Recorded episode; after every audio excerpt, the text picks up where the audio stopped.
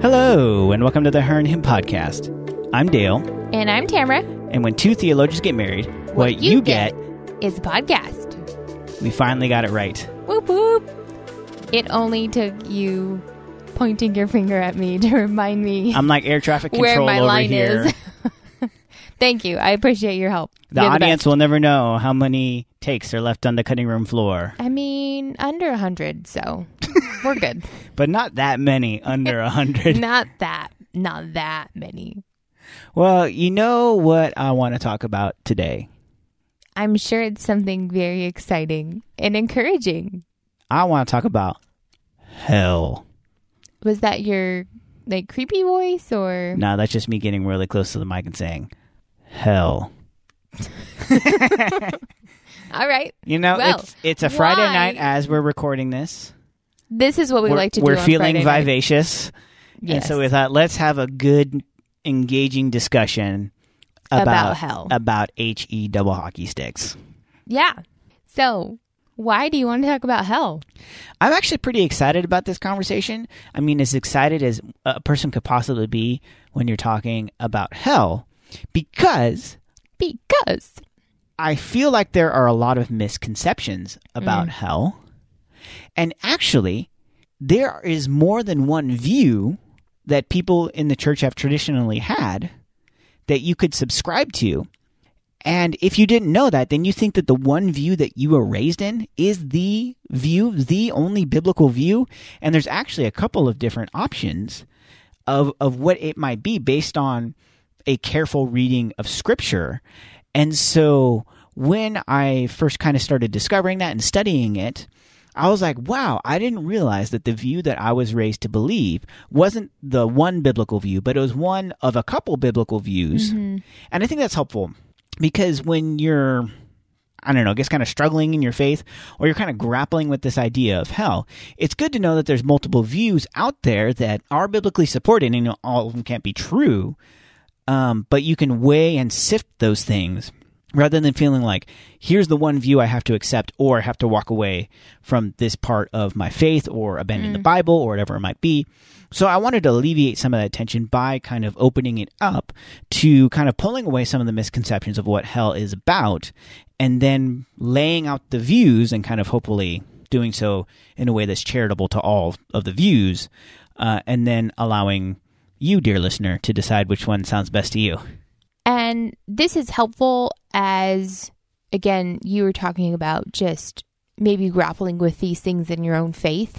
And there are certainly a number of theological views or theological topics that this is the same circumstance where you might have only heard of the one way you can understand a theological topic and you might struggle with that. And you have to understand is it just that this is difficult? I'm human. God is above my own thoughts and his ways are above my own ways. So this is just what it is. And I need to pray about the Lord, really affirming that in my heart and affirming that, affirming that in my mind as I read it. Or are there other options that are biblically supported? And in regards to the topic of hell, I have only heard one view in my church, even in my time of studying in undergrad and even in um, seminary as well. There was only one view that was ever taught to me. And our hope on this podcast is to present the three views that have historically been accepted throughout church history. And you'll see one, our personal opinion on it, it doesn't have a whole lot of biblical legs to stand on. But the other two have quite a bit more support than I think evangelical Christians have ever given room for. And so we want to go ahead and dive into those three. And the first one that we're going to talk about is the one that is probably the most familiar to you, the one that you've been taught, the one that you've heard over and over again, and is supported by just about every evangelical Christian. Yeah, so as we start going on each of these views, we'll kind of describe the prominent people that hold to that view, some of the guiding principles, and then some of the biblical support or lack thereof. And so, like you said, there's three views. The first one that we're going through is kind of like the view, and it is something called eternal conscious torment. And so, prominent people that hold this view, Everyone. Basically, everybody. Yeah. Basically, most, this is the vast majority opinion within Mm-hmm. evangelicalism and really within Protestantism at large. This is the, the majority view of eternal conscious torment. It's kind of the guiding principles of like, what is eternal conscious torment? Well, it's just that. Like, hell is eternal.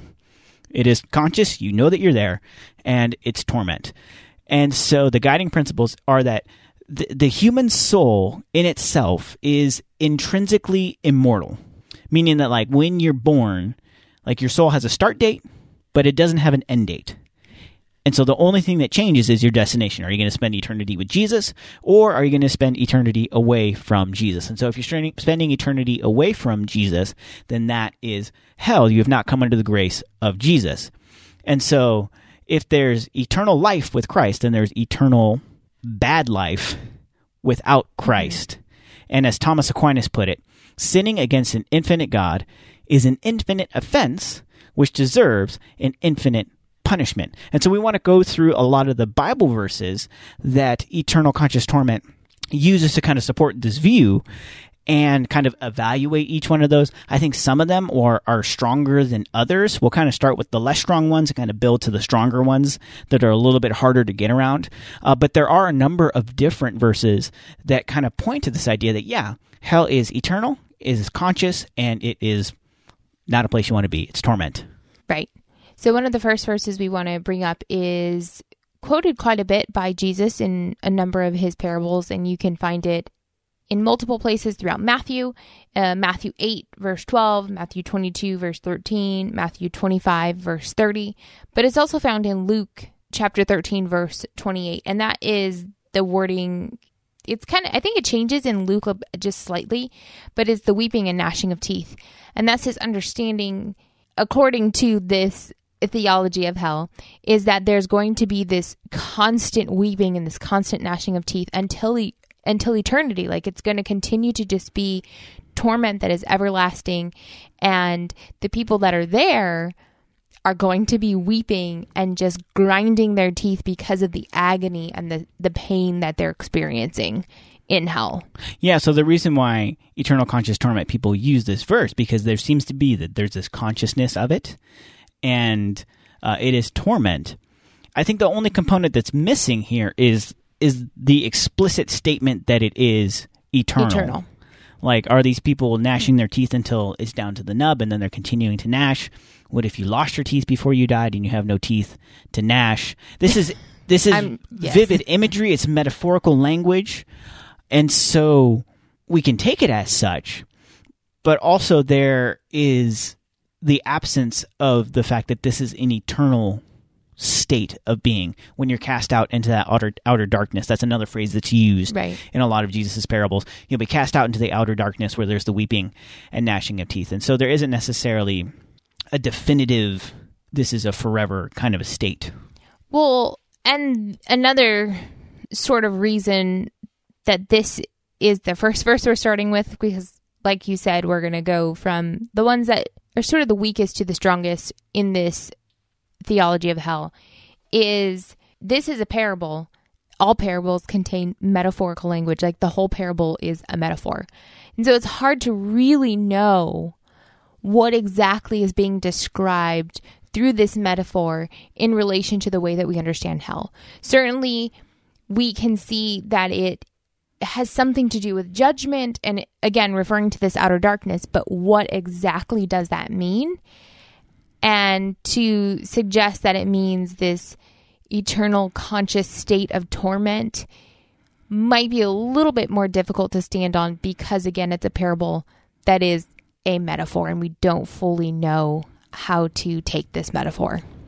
Yes. The next one is Mark 948 and this is kind of similar because it is another metaphor Yeah. it's another parable and jesus refers to hell as a place where the worms uh, eat them and do not die and the fire is not quenched. And so that's in Mark 9:48, but it's actually a quotation from Isaiah 66:24. And so it's like again, this worm will not die. It's going to eat on flesh, and the fire cannot be quenched. That seems to be like an eternal kind of ongoing thing. The fire can't be put out. The worm is not going to die. And so that's used as support. But then also for this one, it's kind of the same thing because like a worm, the worm isn't the one being judged. The worm is eating the one who is judged. And what do worms eat but dead things? So things that are already gone and dead. So that doesn't seem to imply consciousness. And then when it's talking about a fire that cannot be quenched, it's not necessarily a fire that burns forever. It's just a fire that could never be put out. So if I say, uh, we're sorry we couldn't put out the fire in your house, Mm-hmm. and you look and there's this smoldering heap of ash, the fire's not burning anymore, but it was a fire that could not be quenched, and it destroyed what was in its path. And so that's not necessarily, you know, definitively saying that there's going to be this eternal conscious thing going on that's continuous, but there is a finality to the judgment in that it's irreversible. Mm-hmm. And so that seems to be what that verse is talking about. Another one is the parable of the rich man and Lazarus, and this comes in Luke chapter 16. And the parable is about a man, uh, a rich man who uh, sees this beggar Lazarus, and he passes him by, and he doesn't help him. And then when he dies, he finds himself in torment. And then he sees Lazarus, who has also died, and um, Lazarus is not in torment, and he he says, "Lazarus, help me out." And basically, the message is Lazarus can't help you out because you lived your life in life and now this is your death and you are uh, in torment and you are in anguish according to luke 16 23 and 24 Yeah, but the the issue with this parable is the rich man is not in hell because there would have been this intermediary state known as Hades and hell is where people go as this final judgment and that's what we're really talking about is hell versus Hades and so it's important to understand when we look into scripture there actually is this distinction between Hades and hell. So Hades is an intermediary place that people go if you're not in the grace of Jesus and you haven't come to a place of salvation.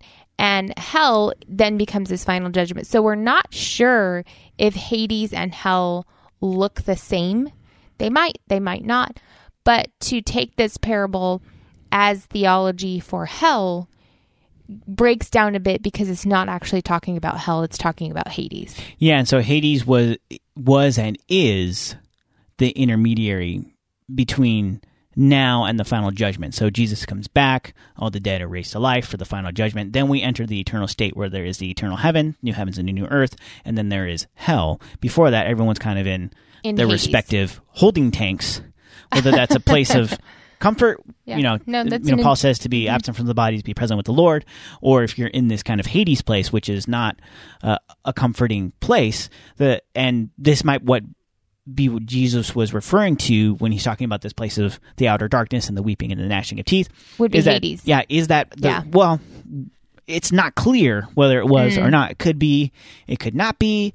Um, it could be that Hades and hell are functionally very similar to one another in the way that you experience them, but not necessarily. But we do know that in this particular situation, Lazarus, or not Lazarus, the rich man who didn't give any help to Lazarus, he's in Hades, which is not the eternal hell.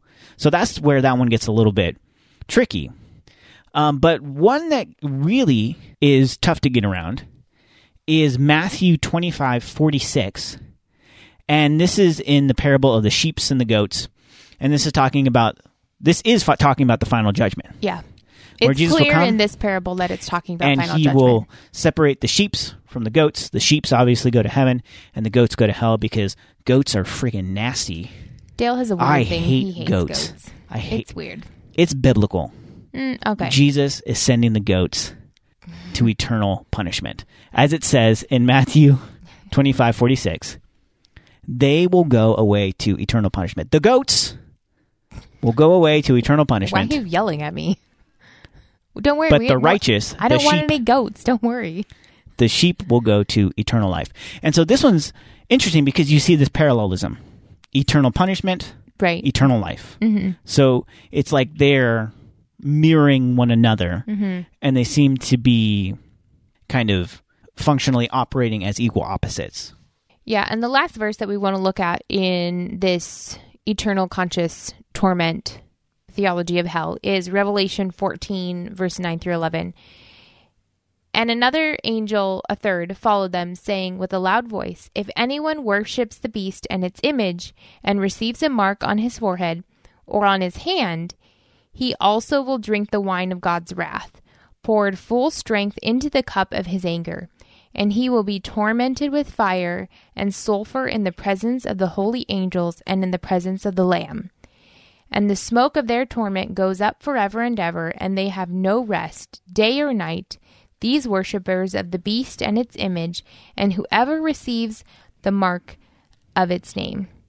So this one, Isn't that some crazy It's- language? You you will drink the wine of my wrath. yeah, poured out in the full strength of the cup of my anger.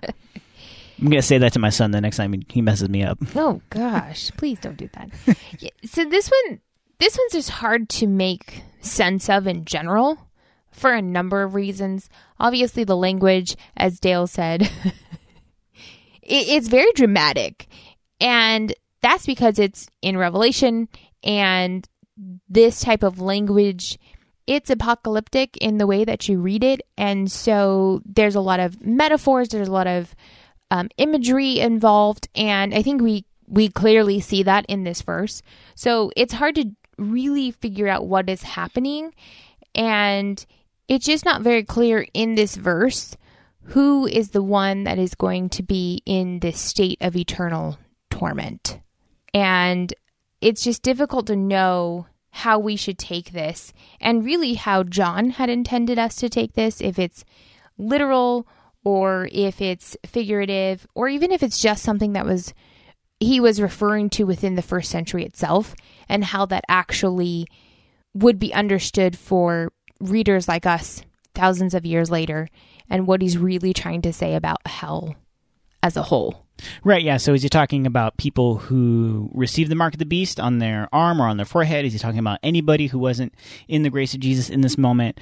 Uh, it's not really clear, but the, the phrase that really sticks out that makes this one hard to get around, you know, apocalyptic or not, metaphorical or not, is this the phrase, you know, there'll be no rest day or night. Uh, these worshippers of the beast in his image, whoever receives the mark in his name. And so there does seem to be, you know, some kind of eternal conscious state of that that's hard to get around. This is the one that's probably the most slam dunk in just terms of like literal reading, but then again, it's revelation. So it's it's apocalyptic, it's metaphorical, it's you know got a lot of really strange language. You're talking about dragons and you know weird looking angels and you know all kinds of you know strange imagery um, that may be literal, maybe not. Um, a lot of it, I think, is is meant to be taken metaphorically, uh, but which parts of those are metaphorical and which are literal, it's tough to know. So this one is kind of like a uh, maybe so, maybe not. So those are the verses that are in support of eternal conscious torment. And again, this is kind of the main view, and it has some solid biblical backing. And it also just has the the benefit of tradition that um, for Yeah. the better part of mm, about I don't know fifteen hundred years, it's been the majority view, and uh, certainly since the Reformation, it's been Yeah. the majority, just vastly majority view.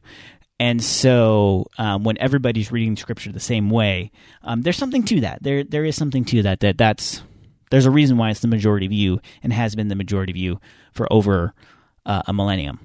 But the next view, which is um, probably the weakest view, this is the view that I would say mm, ah, maybe don't go with this one. So that's the Um, caveat off the bat. Yeah, you're polite by saying maybe. I would suggest it a bit more strongly. Yeah, No. because this one goes in the opposite direction, Yeah. and this view is universalism.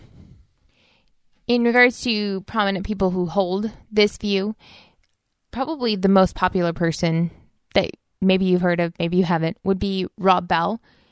And really he he described this view in a book that he wrote back in 2011 called Love Wins. Did you ever read that one?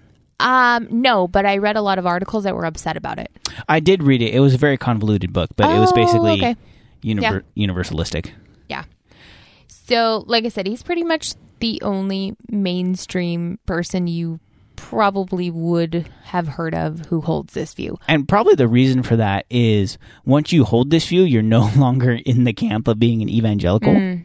So uh, that's probably why most of the people that uh, I was reading, like, oh yeah, I don't know, really know that person. I don't really know that person because they're not really in evangelical circles because Yeah.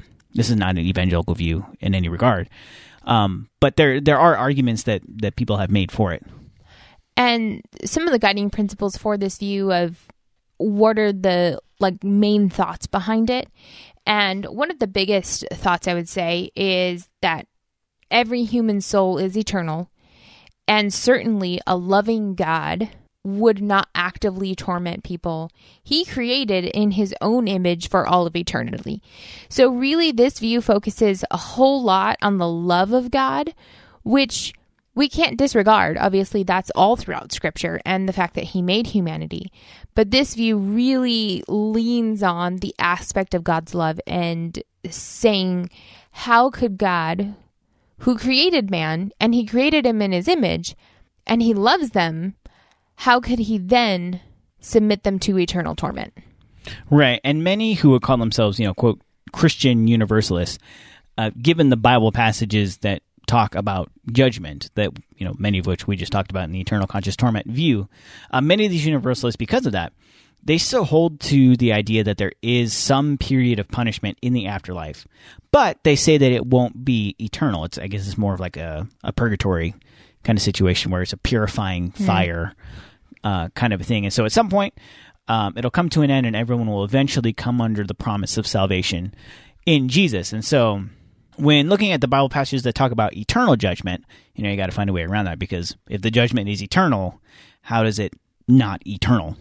And yeah, like how do they answer those questions? Right. Yeah. So there's kind of a reinterpretation of that Greek word, eternal, uh, aionios. Um, it, it can mean literally to be forever, so like eternal. Um, but there's this other kind of understanding in the Greek that you that you could take from that word aionios, this word everlasting, that kind of means you know age long or enduring for the age. So there's an end. it could imply so it's like age long uh, you know enduring for the age it implies a really long time but it isn't necessarily infinite in its time. And so it can imply that, that there could be an end to that time at some point in the future uh, and so the word eternal it speaks more to the qualitative aspects of that age more than it does the duration of that age is the tack that they're they're taking with it. I've always kind of understood that word to mean both at the same time. I mean, particularly when you're looking at the Gospel of John. Uh, John does this with a lot of words that mean two things at the same time. Um, but they're basically saying, like, take the one meaning out of it. It doesn't mean the forever one. It just means enduring for that age and the and the qualitative nature of that age. Yeah, and there are a number of scriptures that they would look to to support this view. Again, having justified their view and the ones that speak to the language of eternal torment, uh, Dale having described the way that they would understand verses that talk about eternal torment and punishment. But the verses that they have that would support their view, uh, the first one is found in 1 Corinthians 15, verse 22. It says, For as in Adam all die, so also in Christ shall all be made alive.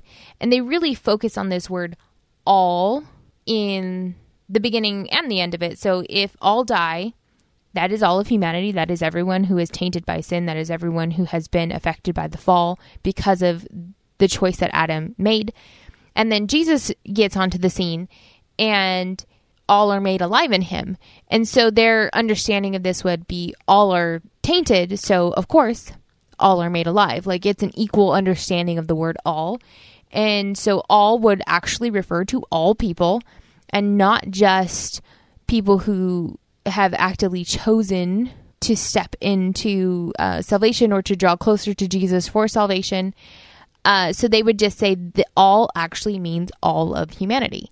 Yeah, and it kind of depends on where you fit in Christ in that statement in your English translation. Because Right. when you look at the Greek uh, sentence, the the words are all jumbled up, and you have to put them in order in English based on you know grammatical cues and things like that.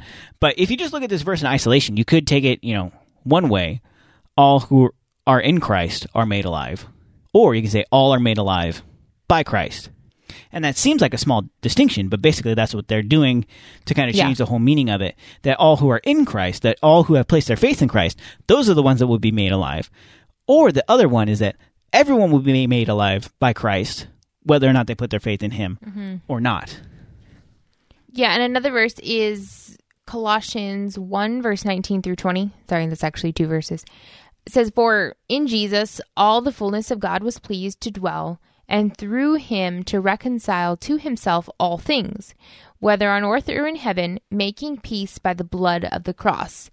So this verse would suggest that, or actually state, that Jesus will reconcile everything and everyone to himself by the blood of the cross.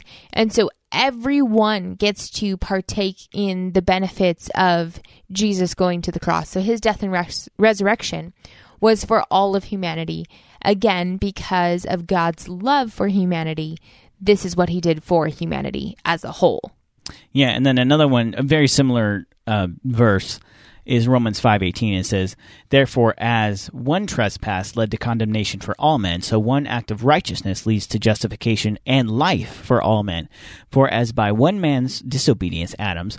The, the many were made sinners. So by one man's obedience, Jesus's, the many will be made righteous. And so they're kind of taking that the same way as the First Corinthians one. They're kind of parallel passages, um, and so all the all the same points apply. And kind of a a difficult one for the universalists to get around are those ones in Revelation. Yeah. Is that one in Matthew twenty five, eternal uh, life and eternal punishment, and there aren't really good answers for those. I mean, the the Revelation one you can kind of get around a little bit on this one Because of the language. because you can say like, well, Well, it's a revelation. We Yeah. don't really know what it means, anyways. Yeah, I mean, but the Matthew one is seems pretty mm-hmm. clear that there is an eternal life and there is an eternal punishment. The only difference is the, the nature of that punishment. But then again, they go back to that word aionios. It's not eternal in the sense of going on forever. It is eternal in the sense of lasting for an age. So there you have the universalist view. And then the view that I think is very interesting is one that lands somewhere in the middle between these two views. And this view is called annihilationism. Uh, for some, uh, such as Preston Sprinkle, they prefer to call it terminal punishment or conditional immortality.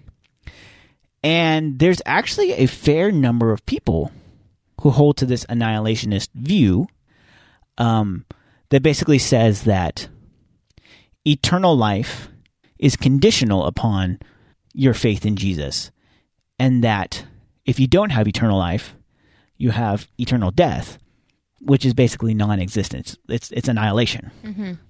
And so there's a lot of prominent people that actually hold to this. And one is John Stott, and actually many other Anglicans. And if you don't know about John Stott, John Stott is like Mr. Evangelical. Yeah. like he's not on the fringes of evangelicalism. Uh, he's a voice that many of us have looked to within the evangelical tradition. Um, and he writes about this in uh, Evangelical Essentials, uh, Liberal Evangelical Dialogue, and uh, we'll link to that in the show notes, along with the other blog posts and, and books that we've been drawing from for, for resources. So John Stott's a big one. Uh, another one is F.F. Bruce, who is, again, like another Mr. Evangelical uh, Bible scholar, Bible commentator, and he doesn't hold to it, or he didn't hold to it, uh, but he called it an acceptable interpretation, but he kind of remained agnostic to it. Uh, the entire denomination of Seventh day Adventists hold to it. Uh, Preston Sprinkle, who's done a, a lot of writing on this, and we're quoting him a lot when we're explaining some of these views, uh, he hasn't com- like completely come out and affirm it, at least unless he's done it recently. Um, but he seems to make a pretty compelling case for it for the stuff that I've read of his. Uh, Chris Date is another one who's been an influential voice. Uh, he has a website called Rethinking Hell, I think it's what it's called. Um, John Wesley, the founder of the Methodist movement, um, seemed to imply it in some of his sermons. I don't think he actually came out and articulated it in such a way, um, but he seemed to imply it. And then there's actually really like early church fathers who had explained hell in terms of an annihilationist view, and those include Ignatius of Antioch, Justin Martyr, Irenaeus, and Arnobius was the first one to really kind of systemize the idea in the fourth century. So that's a long list of names. So like these aren't Right. nobody names of people that hold to this view. That maybe you've never heard of before. But I mean, but like of all those names, like hopefully there's like maybe like one you're like, oh, that name sounds kind of familiar. Right. But um, if you kind of go look up those names, like these are really like respected, looked to voices throughout the history of evangelicalism and the history of the church at large, going all the way back to you know these early church fathers, Ignatius, Justin Martyr, Irenaeus, Irenaeus going back to the third century, and so this is a really old view, um, and it's been a minority view a lot of the time, but uh, it's been held by some really trustworthy voices. Yeah, and some of their guiding principles would be that the human soul is not eternal. So this is different than eternal conscious torment because the view there is that the soul is eternal. According to this view, they would say that the soul is actually not eternal. Right, it's not But- intrinsically eternal. Right. Like the soul has a start date and an end date naturally. Mm-hmm. But eternal life is a gift of grace that can be found in Jesus. So, because of Jesus, you then get to have this gift of eternal life as opposed to the soul having always existed eternally in, in terms of it goes on forever. And because of that, there wouldn't be eternal death. You would Well, only there receive would be. eternal life. Well, there would be eternal death. There wouldn't be eternal conscious torment. Right. Yes. Thank Like you. you die and you stay dead die and you forever. stay dead forever, so you're Yeah. not coming back to life. Yes. But the idea is that you would have eternal life only if you are in Christ and you have it as a gift that you continue to be alive with Christ for eternity versus those who are not in Christ, they would just die and cease to exist. Yeah, and I think kind of the guiding idea behind this one is that the intrinsically eternal soul was kind of a Platonic idea that um, was really imported into Christian theology that the human soul is intrinsically eternal, which may or may not have existed um, in the mind of the people who are writing scripture. And when we look at the Old Testament, it seems like maybe it wasn't in their mind. Uh, whenever you read about death in the Old Testament, they talk about going down to Sheol, which means like the pit. And there's kind of like this sense of lifelessness after death. Um, and you look at even Paul's metaphor of the, those who have fallen asleep, that it doesn't seem to be this kind of you know living kind of a thing. And that's why the resurrection was so important because you're going to be raised back to mm-hmm. an eternal mm-hmm. life. You have fallen asleep but you won't stay dead forever because you'll be raised to an eternal life in jesus. And so it kind of seems to jibe with that.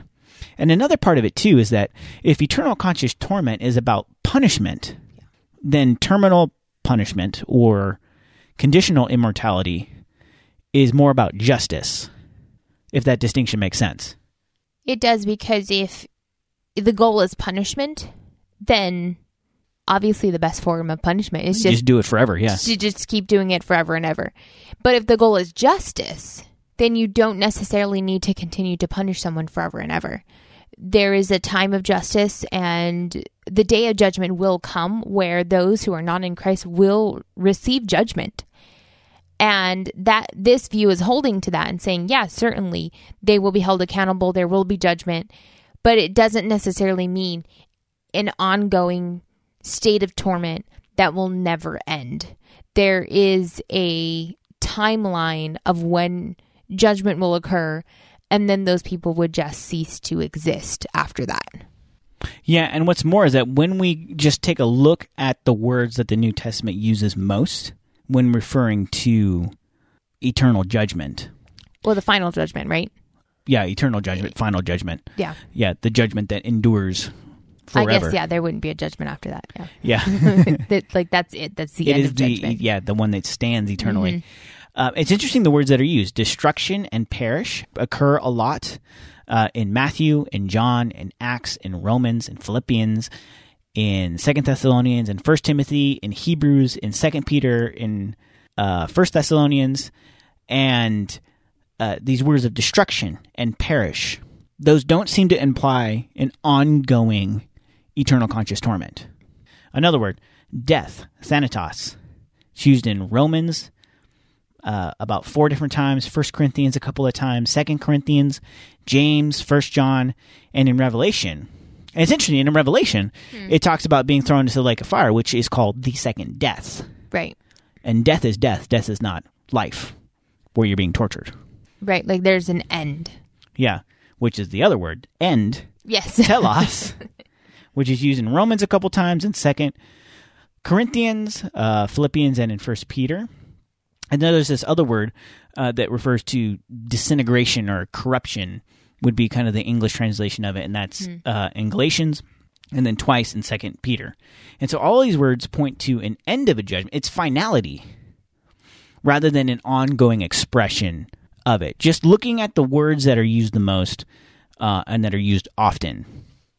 Yeah, and there's even more imagery that we can see within the New Testament that would really reflect this idea of an end to a time period, the end of this judgment that happens, and death, like a finality to it, rather than something that is ongoing.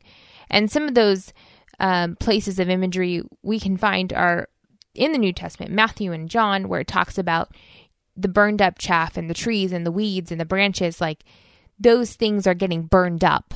We don't see them continuing to exist. Like they're done, they're burned. And also a destroying of a house, discarded fish, uprooted plant, chopped down tree in Matthew and in Luke. And the day of judgment is compared to the Old Testament example of the flood. And that is this idea of destruction. Like there's an end to it. Also in Sodom and Gomorrah, which we had referenced before, where it burned and it no longer exists today. And we also have this idea of the wicked compared to ground up powder or someone who is cut to pieces. And all of these imageries show us that there is an end at some point. Yeah, and so Paul talks about this in 1 Corinthians 15, verses 21 through 23, and we read one of these verses a little bit earlier in support of universalism, I believe it was. But if we reread it through this lens, it, it can take on a bit of a different flavor. It says, For since death came through a man, and resurrection from the death also comes through a man. For as in Adam all die, so in Christ all will be made alive, but each in his turn. Christ is the first fruits, then when he comes, those who belong to him. And so the idea here is if you're looking at this from a terminal punishment kind of point of view, annihilationist view, is that immortality is not inherent to the human experience. It's only in Jesus that we have hope beyond the grave for anything. Anything good, anything bad. There's just there is nothing beyond the grave apart from Jesus. And the reason that we know that is because Jesus is raised up to an incorruptible life.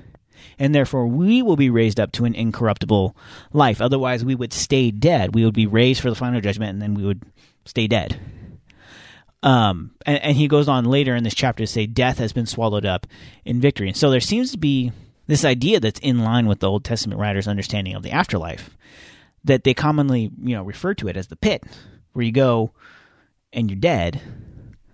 That seems to be the understanding, and and the, the breakthrough, the the complete change, is not that that Jesus is saving you from a punishment that he himself is going to inflict on you, is that he's saving you from the abyss of death that you were destined to, um, which is the judgment for your sins, and yet you are going to be raised to life in him. Yeah, we see a, a very similar understanding in 2 Timothy 1 verse 10 It says but it has now been revealed through the appearing of our savior Christ Jesus who has destroyed death and has brought life and immortality to light through the gospel. So this is really that understanding that apart from Jesus there was only death death was the only option. But because of Jesus, we now have an opportunity, we now have this gift of immortality that will only exist when you are within Jesus. So immortality did not exist apart from Jesus, whether that was immortality in terms of being with Jesus or immortality being in an eternal state of punishment and torment. So this verse would suggest the only option was death, but Jesus again brought this gift of immortality that wouldn't have existed apart from him. And this even kind of goes back to the uh, Genesis chapters one and three to kind of go right back to the beginning, where they're placed in the garden and there's the tree of the knowledge of good and evil. That's the one they weren't supposed to eat, but they did eat. And then there's a tree of life. And then once they they sin and they fall, God expels them from the Garden of Eden and he makes sure that they can't eat from the tree of life lest they live forever in their sinfulness. And it, and if you kind of project that idea out, hmm. that being connected to Jesus is being connected to the tree of life. And if you are not connected to Jesus, then you will perish. You will waste away and you will die. And so if that can kind of become the the framework for how you understand really the afterlife and, and the eternal state that after the final judgment, those who are in Christ are connected to the tree of life and those who are not in Christ are not connected to the tree of life, kind of bringing it full circle mm-hmm. all the way mm-hmm. back to Genesis. Yeah. And so it's actually not too much of a stretch to suggest that this view has some solid ground to stand on. And again, like we referenced in the beginning of this podcast, uh, at least for both Dale and I, the understanding of hell as an eternal state of torment, of conscious torment, was the only option that we ever knew of. And so once we really look into this last one, it does seem like there are some biblical references, biblical verses that you can go to and see how this view is viable. This is certainly an option. And it's certainly something that you could hold to and you wouldn't be outside of the bounds of scripture. Yes, I mean, so we hope that's been helpful to you in some way. For me, it was extremely helpful to learn that the view that I was raised up in isn't the only view and that it's okay to maybe explore some of these other views. Of course, holding scripture in a high regard and not wanting to do flips and flops and gymnastics and make the text say what I want it to say, but really actually look at it and uh, evaluate what, to the best of my knowledge and the best of my studies, we think it's saying, and then also um, how that jibes with how I understand the character of God and mm. and my theology based on how I read the whole of Scripture, uh, and then to assimilate back back into kind of a fully orbed understanding of what I think hell is about. And so there's certainly a whole lot of misconceptions when it comes to heaven and hell. like both of those places we are all very curious about and I'm looking forward to the chocolate fountains, you know. Yeah. I don't even eat chocolate, but like just and the football field. Yeah, the big big house love, with lots and lots of room. We love football fields. Yeah. oh boy.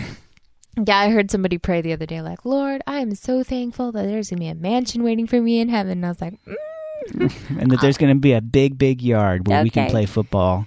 Or the idea that like I'm going to eat everything I want and never get fat. Just okay, yep, that's that's what we see in scripture. Like, what about like the whole like glory of Jesus thing? Like we are forgetting about that. Yeah, we're forgetting like eh, Jesus. I think I would enjoy heaven with or without him. that's yeah, so maybe we'll do like a maybe a how heaven, many how many views on heaven. Series, a heaven series would be good. And then yeah, I feel like we should do one like on the devil too. Mm. We didn't even touch on like for when much we talked about hell, That'd we didn't fun. even talk about the yeah. devil. Yeah. That'd be lots it'd of fun. It'd be so much fun to talk about the devil. Well, you can let us know what thing you want us to talk about and to mess up whatever childhood notions you had about it and to burst your bubble and hopefully expand your horizon and uh, help you to think critically uh, about what you're reading in scripture.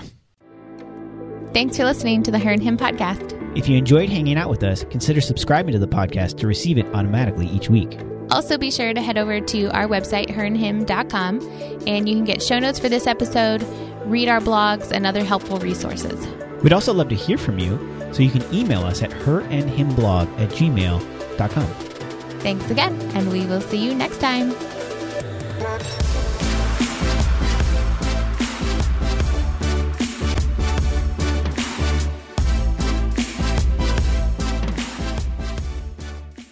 Hi, friend. Are you stressed? Maybe even worried about so many needs around you that you've forgotten you are worth taking care of too? Well, I'm Bonnie Gray, the host of Breathe, the Stress Less podcast. I want to invite you to join me as I share practical tips based on science, inspired by God's Word, to help you spark joy and restore God's peace and love to your soul. Subscribe now and go to lifeaudio.com.